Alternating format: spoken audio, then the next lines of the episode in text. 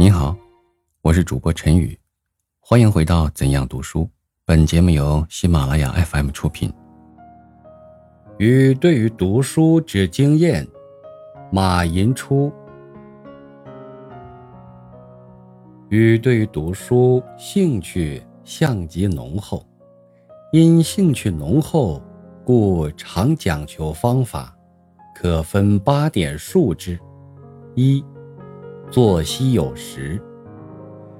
于读书与运动二者。每日均有定时，并非终日埋头书案、废寝忘食、专志于读书；亦非终日运动、不顾一切，盖读书过勤，不但无益，且足损害身体，故每于适可之程度而止。留存相当时间，以从事运动，术于身心双方。俱能得健全之发展。二、跑山与冷水浴。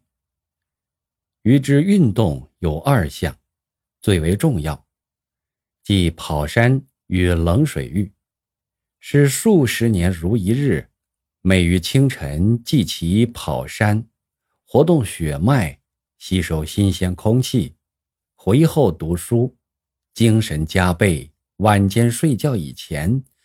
必洗冷水浴，故虽读书至深夜，亦能酣然睡去，无神经衰弱之弊，大有助于读书之成绩也。三、摘取精华，每读一书，必取其精华，不肯放弃。如觉此书有伟大价值。非中篇不肯释手，力不虚弥，颇足自慰。四，随时留意，与他人谈话，随时留意。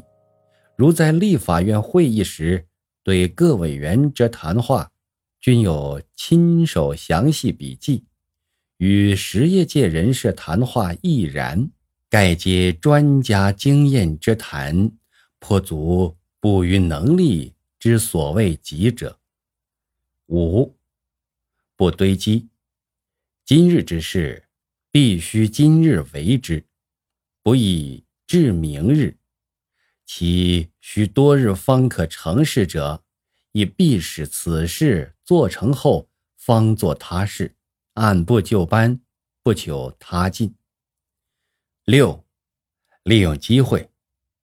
余因常往来于京沪杭三处，每年时间耗于车上者不少，颇觉可惜。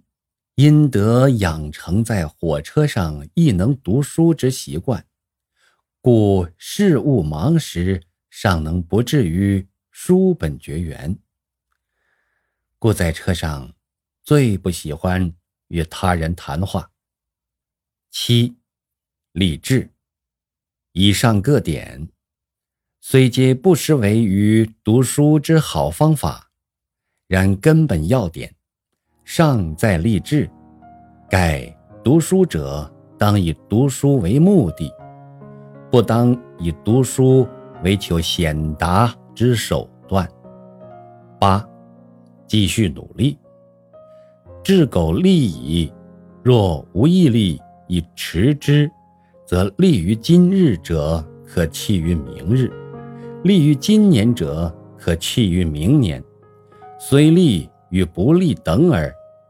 于自回国以来，已二十一年矣，未曾放弃书包，自信未尝无相当毅力。准是以观。纵使因特殊关系，立法委员。可以牺牲，大学教授绝不愿牺牲也。听众朋友，本集播讲完毕，感谢您的收听。